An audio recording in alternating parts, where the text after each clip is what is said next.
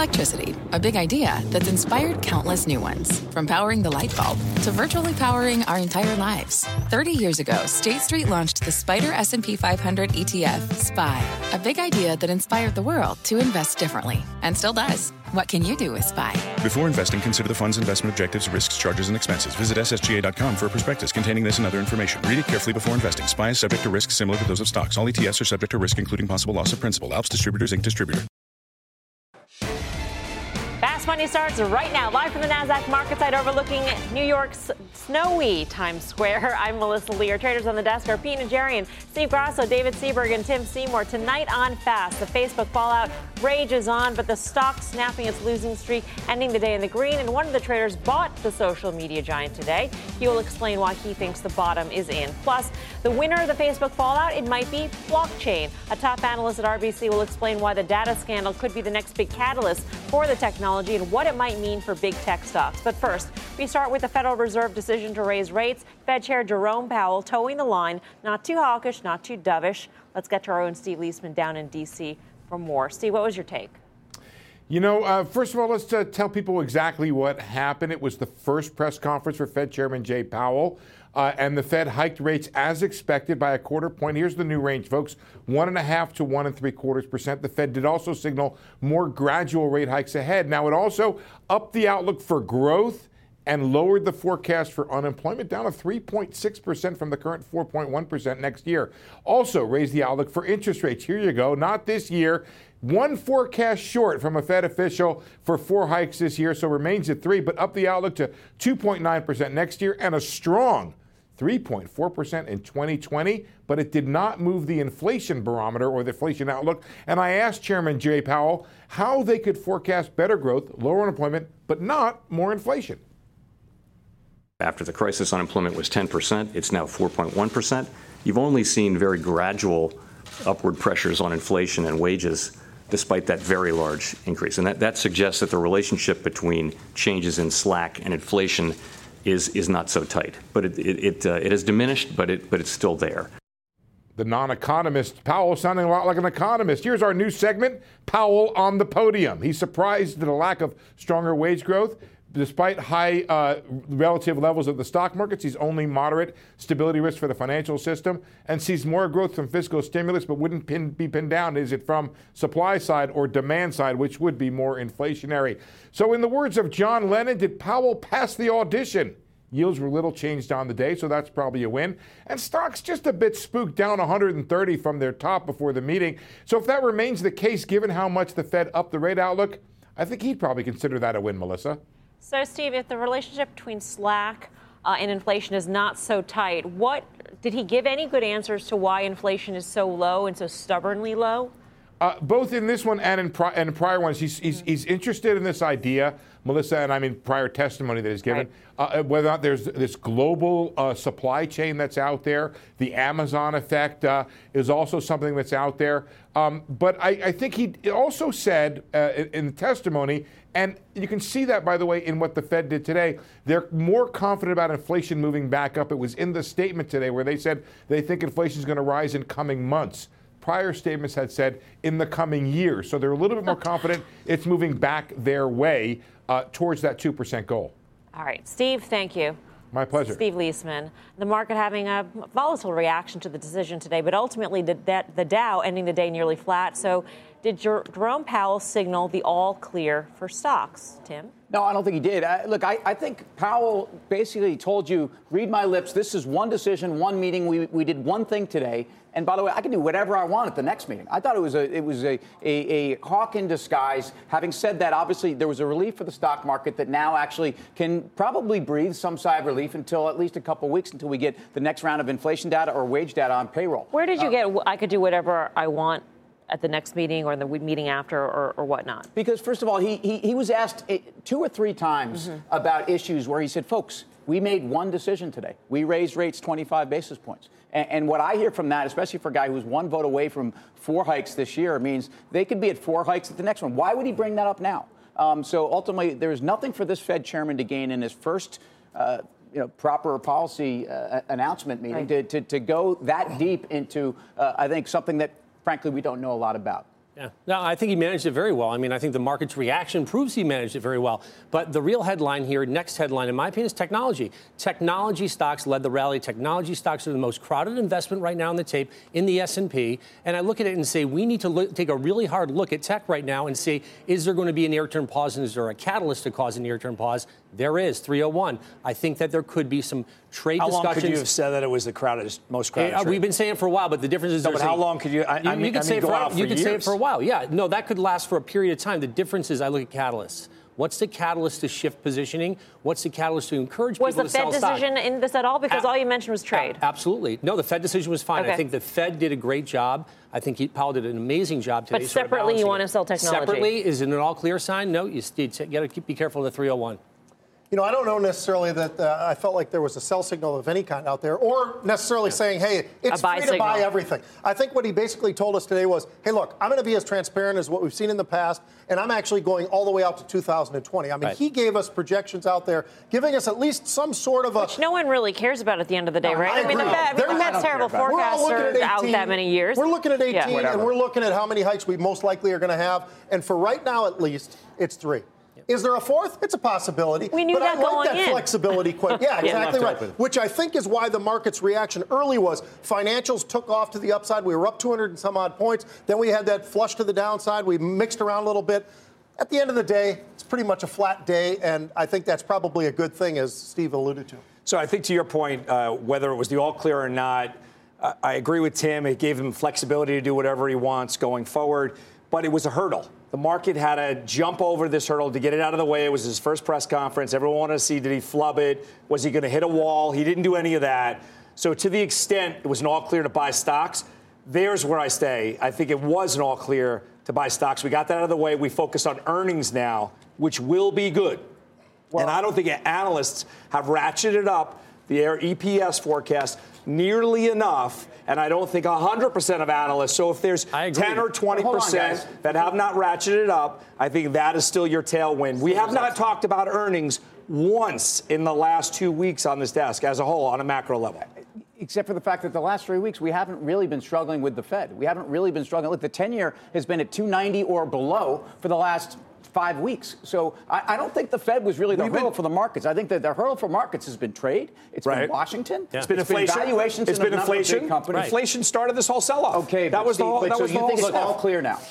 Well, to the extent of all clear, meaning we've got out of the way with his first, I think with he- his first, uh, with his first meeting. Yes, it's all clear. do I think? for do I think there could be another swoosh? Of course, it's Yeah. a trading show. But- but you think- we defended the 100-day moving average. We closed pretty strong today. We're above 2,700. These are all good things. All clear. It's a stock market. No one could ever say it's. I, I think in a vacuum, if you're just focused on the Fed, it's an all clear from a Fed perspective. But there's so many other issues here right now that we need to keep in our in our sights. And I think again, I mentioned tech. I mentioned the crowdedness of that nature of that particular sector. was the question? and there's question, other things. I mean, the idea is the Did the, Fed. Fed, did it the clear. Fed signal an all all clear for clear for markets. markets? Did the Fed specifically? And there may be a pipeline of other things, in, you know, in the offing when it comes to hurdles for the markets. But as far as the Fed is concerned, Yes, I think they did. Did we come out of this meeting with the confirmation of No what we knew before the meeting? I would, I would posit pretty much yes. Yeah. Yes. If we Three, trying- maybe four, right? Yes. Yeah. So, so in Steve's defense, which that maybe Okay. is what he was saying, I could always, love I could defending always use even though- defending. even though he's Have at it. this Have at on it. his own. No, but but if, if we're dealing with just the Fed factor, okay, Yeah. the Fed factor is now at least something that can go on the side for a couple more weeks until we get real data. Um, Steve answered the right question. But I feel like there's a big but coming. here. No, I, But there's a whole I- I host of other things. I appreciate that. I- yeah, yeah. I I sincerely appreciate believe that. that there are multiple other factors to, to for stocks to digest right now. Right. That, that When you need defending on that shirt tie combo, At- I'm going to be your guy. Obviously, I'm going to be your we- we guy. Because you're so used to defending shirt tie combos yourself. This is about as basic as Very it goes. British side of the desk over there. I gotta Defend you, tell that's basic. If I'm having trouble with this one, we're all having trouble today. It's great if you're in Miami. Uh, forget it. I want to bring in Rebecca Patterson. We need help here. Chief Investment Officer at Bessemer Trust. She oversees $70 billion in assets under management. Rebecca, thank goodness you're here. Welcome to the show. Where do we start? Let's not talk about how. Yeah, no shirts, no ties. Uh, what, what did you make of, of what Jerome Powell said today? I agree with what's been said on this desk is that we're basically confirming what we thought we knew already, which is three, maybe four hikes this year. And Powell is focusing on the lack of inflation pressure, so he doesn't seem to need to be aggressive. And one thing that hasn't been said yet in terms of the reaction, we got higher commodity prices, higher energy stocks, weaker dollar.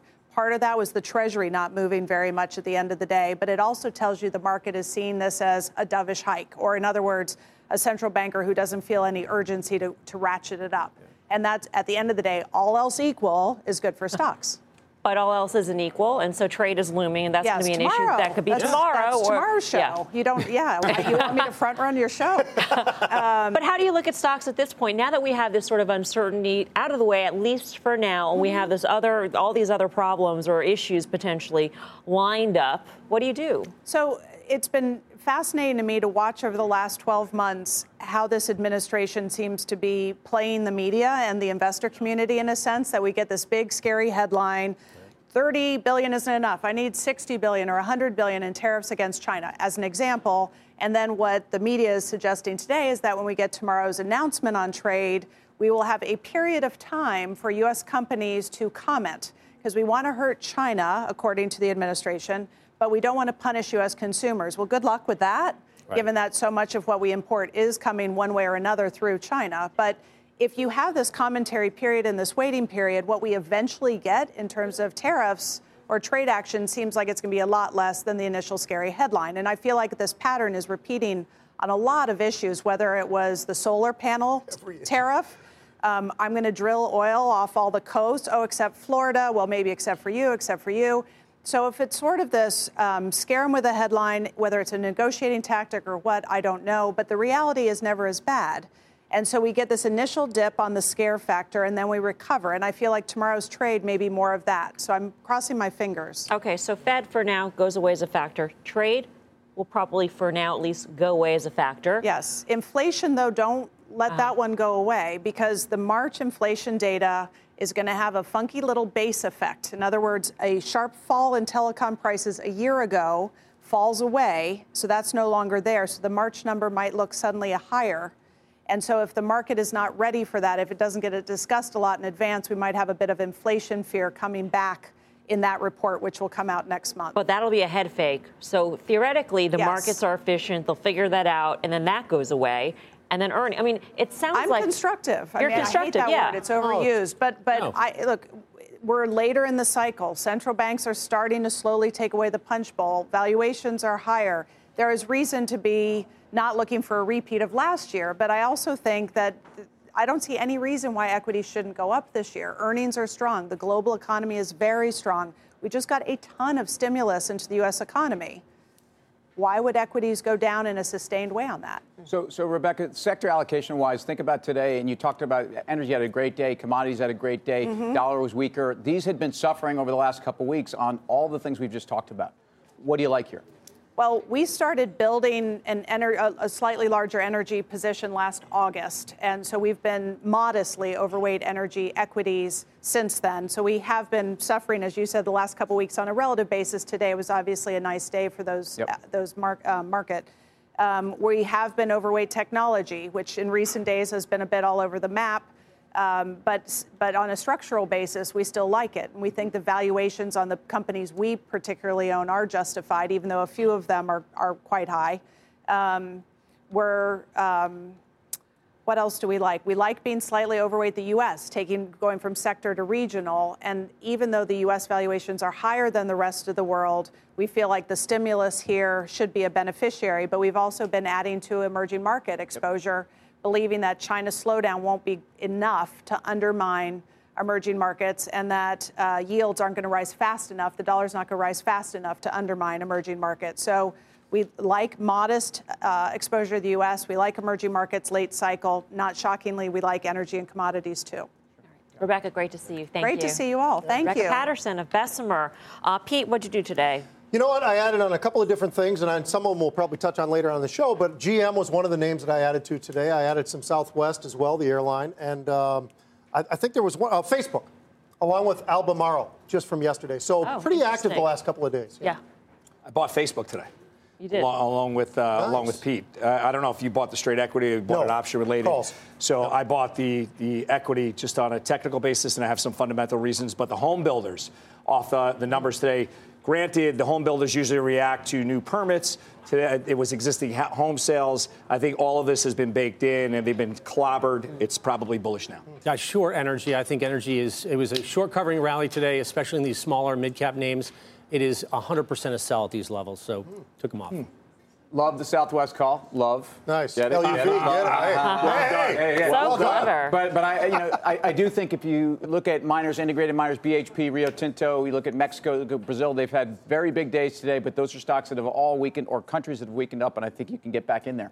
All right, coming up, the Northeast getting battered by its fourth nor'easter, and with thousands of flights canceled today, the airlines are feeling the heat. But how long will the pain last? The traders will weigh in. Plus, five stocks in the Dow are in or near bear market territory, down 20% from their recent highs. And a top technician will be here to tell us which names are he screaming by. And later, Mark Zuckerberg speaks out about the data scandal gripping the social media company.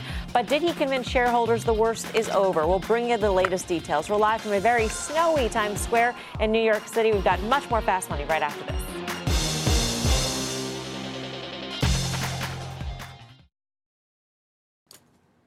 Welcome back to Fast Money. Facebook shares catching a break today as CEO Mark Zuckerberg finally breaks his silence about the company's data breach. Julia Boorstin's in LA with more. Julia.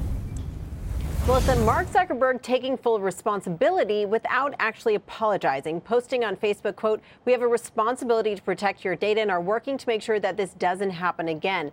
Zuckerberg runs through a timeline of events, including the revelation in 2015 that an app developer's data had been sold to Cambridge Analytica, violating Facebook's policies. Zuckerberg admitting a, quote, breach of trust between Facebook and the people who share their data with us and expect us to protect it. Zuckerberg then outlines next steps that the company is taking. First, the company will investigate all apps with access to large amounts of data, including data collected before policy changes. Second, saying that they'll restrict data access from to current apps, automatically reducing the data that its users share. And third, they're putting privacy controls at the top of the newsfeed to make it easy to revoke apps' permission to access users' data. The company also will alert users about data misuse, including those whose data was harvested by the app in question. The company is also expanding its bug bounty program and will reward people who find data misuse. Sheryl Sandberg, Facebook COO, sharing Zuckerberg's post with more of an apology, saying, quote, I deeply regret that we didn't do enough to deal with it. Jamie Dimon was just on stage at an Axios event. He weighed in just after Zuck posted, saying that of all the data being collected by Facebook and others, he said this. All of that data, location, shopping, sites, where you travel, uh, places you visit, all of that is being accumulated, sold, marketed all around the world. Okay, and so Facebook's a piece of it. I think people have the right to know what it is and where it is and how it's controlled and why it's controlled. And I think it's true for all these data providers. Now, after Facebook shares dropped almost 10% from the open on Monday to the close yesterday, today the stock moved up a little bit less than 1%. Melissa, back over to you. All right. Thank you, Julia. Julia Boorstin. So, did Zuckerberg say enough? Have we seen a bottom in the stock? You know what struck me today, Pete? I know you're a buyer. Uh, Bloomberg Business Week put on their cover Facebook and the problems it's in. I felt like that may have marked a bottom. Yeah, Whenever like- you see it on yeah, a cover, right? No, you You're make, like, that, you make a really good point. I mean, oftentimes it's it's so interesting the timing of some of these different things. I think the interesting thing for me about Facebook right here is your 20 bucks or thereabouts off of the highs. 30 bucks, I think, at the highs if you go from high to low. So it looked to me like an opportunity today, but I've been waiting and waiting and waiting. And Which I, is and only 10%, though, Pete. I understand 10%, but that's oftentimes what I'm looking for. If they've hit a high, if they're breaking through, I look for 10% more. If they're not, and I see a pullback 10%. Here's the thing that's interesting about Facebook is it's not just a Facebook story. It's all the other areas that they have been growing towards. And what I mean by that is the Instagrams and the monetization that they've actually accomplished already there. There is more to the story than just Facebook. And I, if, I would also say, they have done a poor job of getting in front of this, in my opinion. They waited so long. And even this, this is all text. I mean, uh, are they really out in front the way Jamie Dimon has been and way other great CEOs when they they've had an issue, they get out in front of the cameras and they say, "This is a problem. We're going to fix it. Here's what happened. fact, Here's they- how we're going to do it." tried- They tried to get in front of it on Friday ahead of article of you know news reports, which was really clumsy and I think actually backfired on them. Yes. Yeah, Um, well. but but he, first of all. Facebook is describing themselves as a victim. They're not apologizing. There's if no someone's been victimized, it means they've actually been attacked, and it actually means that they were unprepared. It actually means that I think No, a I- company whose business is software and algos was not prepared for a you know a hack, a cyber attack, whatever you want to call I- I this. disagree on that. But, but I mean, so th- this is why I think you have to look at companies like Facebook at least a little bit differently. It doesn't mean everything you said, Pete. I agree, and I, I don't think Facebook's going to zero. Ah. but I do think yeah. that companies who rely on data, who rely on software, and in a new world where their management and this is supposed to be the best and the brightest, were caught off guard by this. I think it's a new way to look at companies, and I think you have to look at the whole sector differently. I, I agree with each. I think the one thing I would say that I don't agree with is the response. The response is, I mean, there's a difference between being arrogant and being confident. Jimmy Dimon's confident. He comes out and he tells it how it is, and he walks you through a series of events that occurred, and he wraps it up, and he's and he's very forthright about that. They let this go, and that's a sign of arrogance, in my opinion. I think that's a very bad sign. They let sign. this go How? They allowed it to fester. They didn't come out immediately and I don't think they about did it They didn't even out of that apologize for arrogance. it. You have to understand how to manage your customers, your employees, your business, the whole nine yards. The numbers for the business are going to be fine. You're 100% right. However, the confidence that it struck, it struck a chord in confidence, in my opinion, that is going to be, it's going to take a long time to replace. No. So I could, I could make the This is- argument right now. I don't now. think it's the Chipotle. Sentiment has shifted very rapidly in this name, and it will continue to. And I wouldn't be surprised if you see a generalist sell it? move out. So I'm that's out. out. So, so, so I bought it today it as well, and, and I bought it. It's a three-day rule for me. I bought it defending the 161.95 low on day two, basically, technically. But uh, uh, as far as advertising dollars, this is the 800-pound gorilla in the room. You could talk a good game, not you guys. The the people that are saying I'm going to pull my ads, they're not going to pull their ads. They have to be here.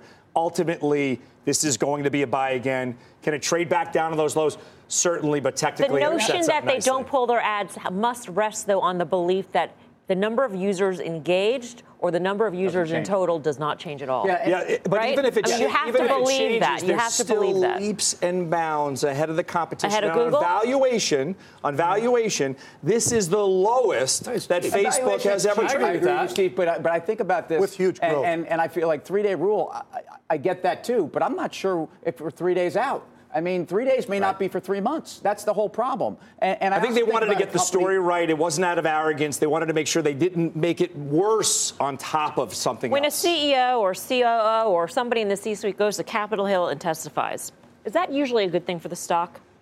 You know, What would you guess? That's usually the bottom. I, I, That's usually the bottom. and we Usually haven't seen is. that yet. Right. Right. Right. Does that worry th- you? that- no, it doesn't necessarily worry me because I, I'm, I'm with Steve in this regard in terms of this is a company with some growth, right? I mean, I think we all agree they still have growth, but has some of it sort of flattened out? I think some of it has, yes, on the Facebook side. But you go to the other elements of where they are seeing some of the No monetization in terms of Instagram and sooner or later WhatsApp and some of the others. But- but- that's going to be the area that I think actually makes up for some of the losses on Facebook, which are completely different types of sites. I agree with you. The problem is privacy inf- affects the entire platform. It's not like you have a business But it's more critical for the fa- right. percentage of their business has been affected by something, and they could lose that revenue or David, have an if this impact was that about revenue. anything We're other than talking about their politics, entire if this was about anything other than politics, the story would already be over. People fight really hard for their teams. Everyone in this country I disagree will with never that. admit. If you disagree, it's Everybody about here is on. Twitter, right?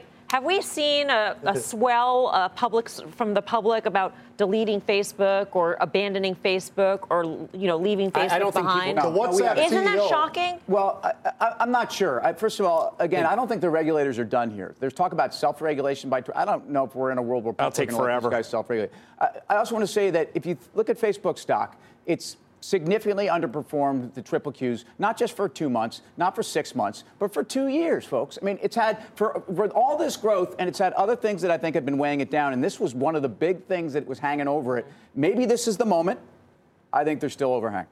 Coming up, we'll have much more on the scandal surrounding Facebook CEO Mark Zuckerberg and the response to a statement as the fallout continues. I'm Melissa Lee. You're watching Fast Money on CNBC First in Business Worldwide. In the meantime, here's what else is coming up on Fast. It's about the future, isn't I'll tell you where he. Yes, my it is. opinion. And one analyst says the Facebook fallout could lead to a major blockchain boom. He'll be here to explain why. Plus, Hear that? Five Dow stocks are flirting with bear market territory. And a top technician says one is flashing a major buy sign. And when you see what it is, you might be pressing buy too. Much more when Fast returns. Welcome back to Fast Money. It's been a volatile year so far for the Dow, and a handful of stocks are now in or very close to bear market territory. Let's get to Bob Pisani at the New York Stock Exchange for more. Hey, Bob. Hi, Melissa. The S&P is just 5% off its 52-week high, which is also the all-time high, but there's an unusually wide spread between the winners and losers recently. Several stocks are already in bear market territory. There's one big outlier, GE, 55% off its 52-week high and at the lowest level since 2009, but there are other companies that have entered bear market territory or are very close. Walmart, for example, 20% off its recent highs, but it's done a complete 180. It was $87 in October, rallied to 110 in January, but a poorly received earnings report has brought it back down to $88. The consumer names have performed poorly as well. Procter & Gamble 18% off its recent highs after a poorly received earnings report in January. Merck also 18% off its recent highs after two disappointing earnings reports, October and February. And then there's oil stocks. Even though oil has rallied 8% this quarter, Oil stocks are all down. Exxon's down 10% for the year, 16% from its 52 week high. This is a very odd divergence between oil and oil stocks. Finally, even home improvement stocks have been faltering. After rocketing almost straight up for five years, Home Depot hasn't been the same since disappointing commentary in late January. Now it's 14% off its recent highs. A lot of casualties recently. Back to you, Melissa. All right, Bob. Thank you. Bob Pisani at the NYSE. Our next guest says some of these Dow laggards are actually a buy right now. Let's go off the charts with Robert Sluymer of Fundstrat Global Advisors. Hey, Rob, what are you looking at? Thanks very much. So, as Bob highlighted, there's a lot of dispersion between the leaders in the market with technology stocks rocketing. And then we've got five or six names that have really come off a lot. We've got GE down 52 55% off its highs. And when we rank order these stocks from those off their 52 week highs to those off their three month highs, they pretty much sort out the same. So as we go through the dumpster and say, well, what's buyable in this group? Is there anything that we want to own? Particularly if you're a little bit concerned about some of the volatility that you're seeing in the leadership stocks, I think there's a few names to take a look at. So Let's take a look at Home Depot. I think this is probably your best bet. This is a very long term chart going back to 2014. And here's Home Depot right back to the buy point around its 200 day. We like the home building space. The home builders are starting to firm up. On a relative performance basis, Home Depot has just pulled right back to that long term support level. It looks very attractive, and it's probably the best looking name of these six laggards within the Dow. So now, as we work down the list and find some other names, is there anything else here that we can take a look at? Well, Walmart's had a big move. It broke out of that huge trading range that we saw back through 2000, 2010, and it too has pulled back to the 200 days. So there's a trading opportunity there. And what interests me, and this is very early, but this long term relative performance downtrend is beginning to turn. You can't see it particularly well here, but there's early indications there's a shift. So you have this pullback, you're at the 200 day. I think that's your, probably your next best name within the, these six laggards to be buying. And then lastly, energy, a complete disaster with Exxon. However, it is into this big band of support, not particularly drawn well, but down in that $70 level. But the relative performance is still making new lows. So it's a pretty cautionary tale. But versus Procter & Gamble or uh, GE, to me, this is a better trading opportunity. We like other energy names better. The E&Ps act a lot better. But I think there's a trade in Exxon back to the 200-day moving average. I think Rob comes over. What do you guys Absolutely. I mean, he's not even wearing snowshoes and he's braved the snow in Colorado. Ryan's going to bring the chair. Came over Thank in you, the Ryan. nor'easter, bro. That's Good right. To see you, Second man. time. So if we see bounces in these Dow laggards, do you also see continued leadership of the Dow leaders that we're seeing I right think now? That, I think that a lot of the leadership, if we look at tech, for example, semiconductors went through a big pause between November through to the February lows and resumed leadership. I think the problem with a lot of the tech stocks is they're a little bit advanced here. So they're working through a consolidation. It's not a lot to be alarmed at from my perspective. I don't think the cycle's over. And then when we look at names like Boeing and um, uh, what am I thinking of? Caterpillar. Thank you very much. you. Through big consolidations, I think it just takes time. So I think if you're trying to balance out a portfolio, diversify your exposure, you're worried about market exposure, you're worried about some of the extended stocks, like we saw with Facebook, And I think it makes a lot of sense to look at some of these laggards. The leaders that have pulled back, Mm-hmm. like Home Depot, I think are really timely in here. Robert, do you see this? When I look at these consumer names, the names that you just mentioned, I look at them as leader, leaders, where they'll fall off the cliff a little bit earlier than the overall market. And, but obviously, the market needs to recover. And usually, to your point, these things recover first. The consumer names recover first. The market will follow. I'm looking for one more swoosh to the downside in the overall market, which still could be on track for these consumer names. But with these consumer names, do you look for them to bottom first and then the market to rally after? I think the market went back to secular leadership first, right? Off the February lows, everything that led was secular in nature, away from cyclical growth. So when we look at the consumer names like Home Depot and some of the uh, home builder stocks, I think they've already had their correction. I don't think they're going much lower. I'm not convinced we're going to get another downside move in the market. I think it's going to be a sloppy trading range in earnings. We're going to be back and forth on this show talking about it's rolling over, it's starting to firm up. But I think if you look at it, we had a big peak beginning of February or beginning of Jan- February, and we're just going to work our way sideways. Robert, when you look at something like a Walmart, the rest of the space has also had a lot of trouble. I mean, it was a week where we, we were Target had a bad number, Kroger had a bad number. Yep. What about that whole space? Well, some of them are actually starting to firm up. Like names like Gap stores are holding in there. There's pockets of strength in the consumer discretionary space after lagging for years. So I think those are slowly carving out bottoms. Are they leadership? I don't see them as leadership. I think they're trading stocks. Yep.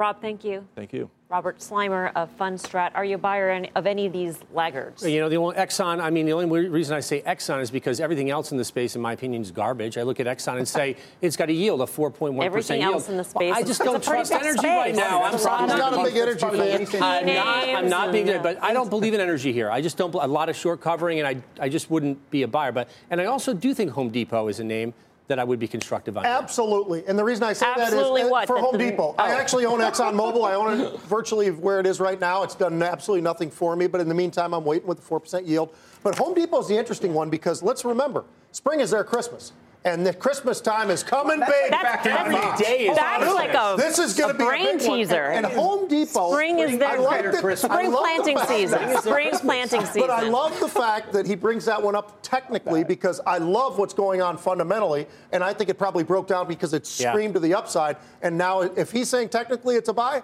I So really I'm going like in it. there to buy like roses and tulip bulbs, and I'm going to see Santa. You're darn right. Oh, I'm Santa because I'm happy to see you in there, big boy.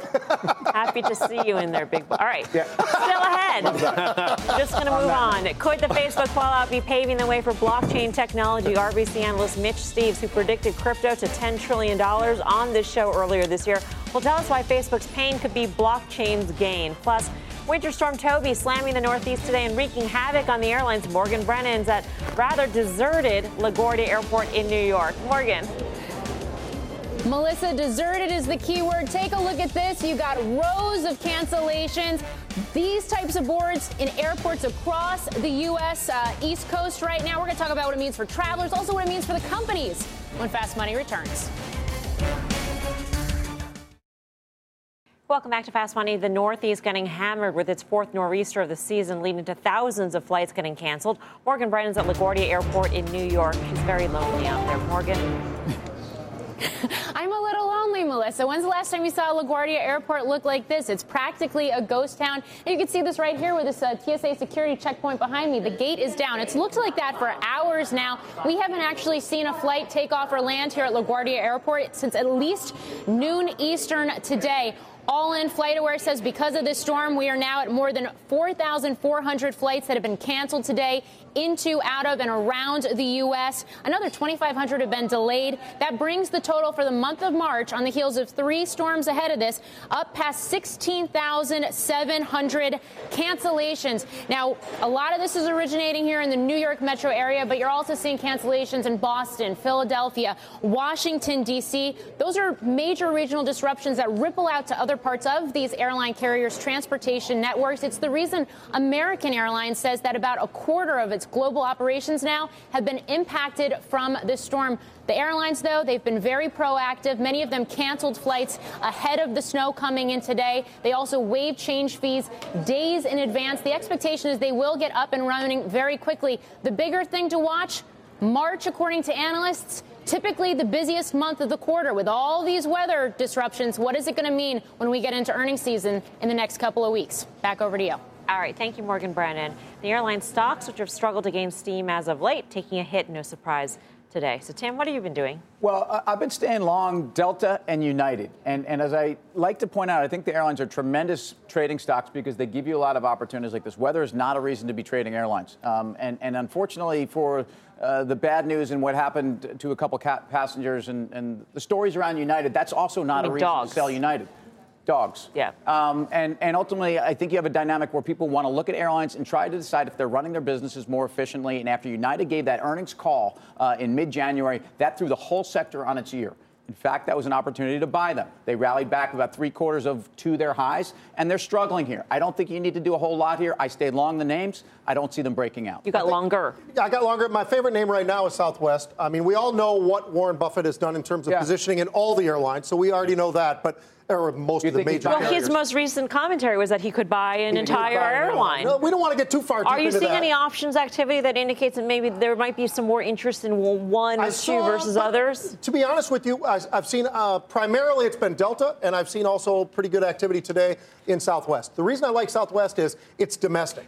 And that sort of fits if you're starting to try to go forward a little bit and say, hey, what what, what Those would are the two Warren Buffett make look sense at? for Buffett, right. by the way. Wolfe Because- Research, by the way, said that they were the most likely. and uh, strong yeah, management and great cash flow, which all of you know, all the airlines overall, I think fit that. United, it's still you and I go at odds on that one. I still Munoz has not addressed Won't things be the properly. first time, Pete. Still ahead. Facebook losing the trust of millions of its users this week after the company's data practices come into question. But could the Facebook fallout be paving the way for new types of technology? We've got the details. Plus, traders are piling into one tech stock that's already up 50% this year. We'll give you the name and tell you what has them so excited. Much more fast money right after this.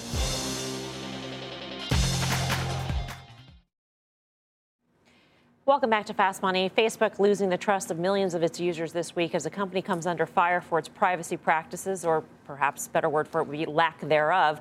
Now, CEO Mark Zuckerberg did finally break his silence this afternoon, saying he made mistakes and vowed to protect user data. But the scandal does bring to light questions about how safe your information is online and whether big tech companies need to adapt to new types of technology, like maybe blockchain. So, will Facebook's pain be blockchain's gain? For more, let's bring in RBC analyst Mitch Steves. Mitch, great to have you with us. Yep, thank you for having me. The fundamental problem um, that Facebook faced was that it had agreed with a third party that this third party can, can tap and scrape data, but then that third party went ahead and distributed that data to another party. If there was a way to track this data and where it went, maybe this could have been caught earlier or even prevent it. Could blockchain be the answer to that, to actually be able to track where data goes? Yeah, so so I'll, I'll I'll be very careful with my wording. So if you want to use blockchain technology in Facebook's environment, for example, you could actually track what was sent to who. So what I mean by that is, let's say you load up a photo, you could tell if that photo was sent to a third party, if it was sent to somebody who didn't want uh, to see it through privacy settings. But the one problem there that it does not solve is it does not allow you to stop it. So let's say Facebook decides to sell your photo to somebody, some advertiser in, I don't know, Korea or something like that. Uh, they can, you, you would be able to see that that transaction happened, uh, but you would not be able to prevent that transaction from occurring in the first place. Is it possible, and I know this is sort of projection, and I'm not sure if you could even answer this, but is it possible Mm-hmm. to actually to use that, but then create a program or, or layer in maybe artificial intelligence so that it will flag um, the fact that it has been distributed to another party, that it, that the transaction has continued to somebody else? Yeah, you, you could 100% track all this stuff. So the way I would describe it is, let's use Bitcoin as an example because it's the easiest one, right? The two problems that Bitcoin solves is that first, you can see every single transaction. So if you use blockchain technology in the Facebook example you're giving, uh, you could track every single time that photo is sent. So let's say I only wanted my mother to see it. I could see if she sent it to somebody else because there would be a digital footprint to track it, right? The problem that it does not solve if you use it in a centralized environment is that it doesn't prevent them from doing it though. So let's say I say I want to send my photo to my mom and that's it. It doesn't actually prevent her from sending it to somebody else. So that is uh, the kind of the difference between blockchain and decentralization. And so blockchain would solve the transparency issue, but it would not so- solve the control issue you have. All right. Um, the last time we spoke, um, you said that you thought that a lot of these companies could actually face perhaps um, being disintermediated uh, or, or, having their business models challenged because of this notion that you know we're moving to a decentralized world. There's a Bloomberg report today yep. that Google is working on blockchain-related technology to support its cloud business. Do you think that we're going to be getting more and more right. of these headlines? And do you think that these companies that this is sort of a, a project or that this is a meaningful possible business opportunity for them? That that's the way they regard it, at least. Yeah, so I think they're they're, they're looking into the space because they want to decide how they're going to attack it, right? Because basically, what Google is doing, if you read the press release closely or the, or the article, it doesn't say they're trying to create a decentralized distributed ledger. It just says a distributed ledger, which at the end of the day is just distributed computing. So what they're doing is trying to find a way to increase transparency. So if I give you information, I know exactly who it was sent to. But if we create a decentralized uh, social network or a decentralized uh, storage device, for example, then the user would actually have control of who sees the data. So I think that's where we're going long term. But yes, I think using blockchain in terms of a centralized uh, environment gives you transparency, but it doesn't give the user control over who gets to see their information, who doesn't. Um, the last time we spoke, Mitch, in the first uh, note that you put out on Bitcoin and, and the blockchain economy, your projections mm-hmm. were for $10 trillion. Does that ratchet down yep. at all given the, the bear market that we've seen in Bitcoin or cryptocurrencies in general? No, I don't, I don't think it ratchets down at all. In, in fact, I kind of I kind of get a good idea of who understands the space based on the, the kind of declines, right? Because if somebody invested in Ethereum at the beginning of last year, let's say the price is 275 today and cut it in half, you still would have gotten a bigger return than investing in the S&P 500 uh, since 1978. So basically, calling that a decline is pretty uh, pretty outlandish to me because you're looking at a year and a half return that's better than 50 years of equities returns.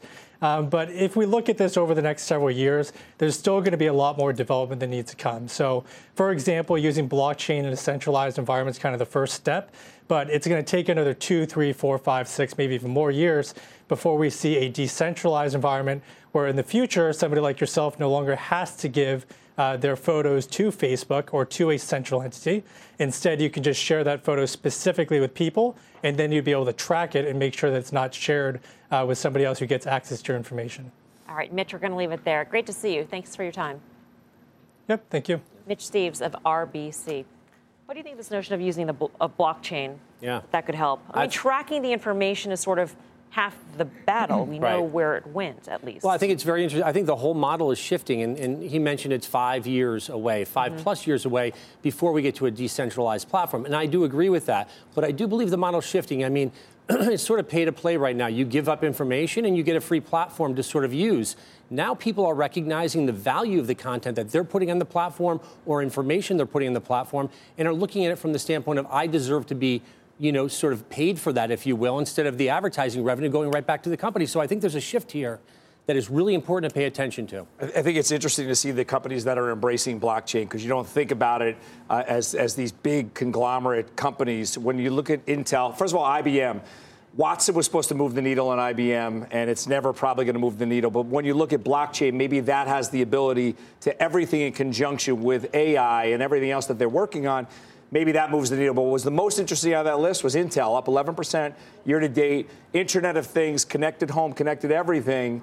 And then when you throw in there the blockchain kicker, the chart looks good as well. So Intel looks pretty interesting still ahead. It's the one stock that is up 140% over the last year. Some traders think Boom. it could soar even higher. We'll give you the name and what's got them so bullish. You're watching Fast Money. We're live in a very snowy Times Square. Look at that Ooh. snow coming down. Don't move. We've got much more show right after this. Welcome back to Fast Money. Micron reporting after the bell tomorrow. The options market is implying some pretty big moves for this hot chip stock. Let's get to Mike Khouw out in Austin, Texas. He's got better weather than, than us, that's for sure, Mike. yeah, that's for sure. Here we are in the south. It's a little bit warmer. So Micron is a mo- uh, name that typically moves a decent amount on earnings, about 6%, but it's implying a larger move than that this time, 7.3%. And we did see above average call activity. At one point, actually, calls outpaced puts by about 4 to 1 and where most of that activity was concentrated at that time was the weekly March 63 calls. At that point, 8,500 of those had traded for about a buck and a half. So that was options traders betting that Micron's move was going to be to the upside. And we actually saw subsequently even larger call spreads trading in April, 60, 65 strikes among them. Thanks, Mike. Um, Pete, we go to you. Would you buy Micron into earnings? I would. I don't right now. I don't presently own it. I'm in Intel, but I and I, I was out of Micron just about a week or so ago. But what I like is the pricing. They've got pricing and they've got demand right now. So it's really the chips are all on their huh, favor right now for Micron. Is there a show that talks about options at all? There, yeah, there, yeah. Good thing to do Friday afternoon around Friday 5:30. at You know 5:30. Yeah.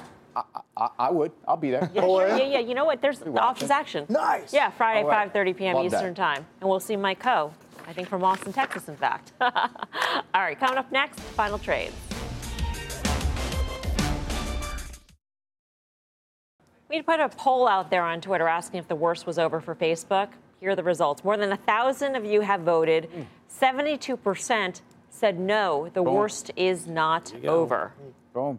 58% had no idea what Facebook was. What's he saying about the view? He's talking to What, time for the time for the final trade, Pete. I love the financials, as you know. Goldman Sachs got pounded down a little bit. I think the stock goes higher. Steve Grasso. I'm not one of those 72%. Facebook, final trade. Uh, XLE Energy rally today was total short covering seller of the. XLE. Happy first day of spring, Mel. Happy first day of spring, yep. Happy first day of spring. Facebook. Not Oh. I'm buying Oh. Home Depot. When I'm Oh. buying. Ultimately, I think it's a name that the comps are great. Robert talked about the technicals look interesting. Tailwinds on them. Merry Christmas. Home Depot. Chris- Christmas. springtime Merry Christmas. is Christmas. Yeah. For Home Depot. and get your mulch stored, All right. right? I'm Mulch Melissa time. Lee. Thanks so much for watching. We'll see you back here tomorrow at 5 for more Fast Money. Meantime, don't go anywhere. Mad Money with the one and only Jim Cramer starts right now.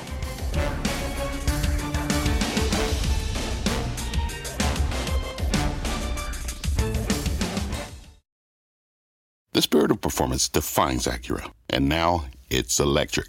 Introducing the all-electric ZDX, Acura's most powerful SUV yet. While what powers their cars may change, the energy that makes Acura never will. Crafted using the same formula that brought them electrified supercars and multiple IMSA championships, the ZDX has track-tested performance that packs an energy all its own. With a premium Bang & Olufsen sound system and up to 313 mile range on a single charge, and a Type S variant with an estimated 500 horsepower, the ZDX is everything they said electric could never be. It was built with the driver in mind, just like Acura's been doing since the beginning. We could talk all day, but the only way to experience this electric performance is to drive it yourself. Unlock the energy and order yours at Acura.com.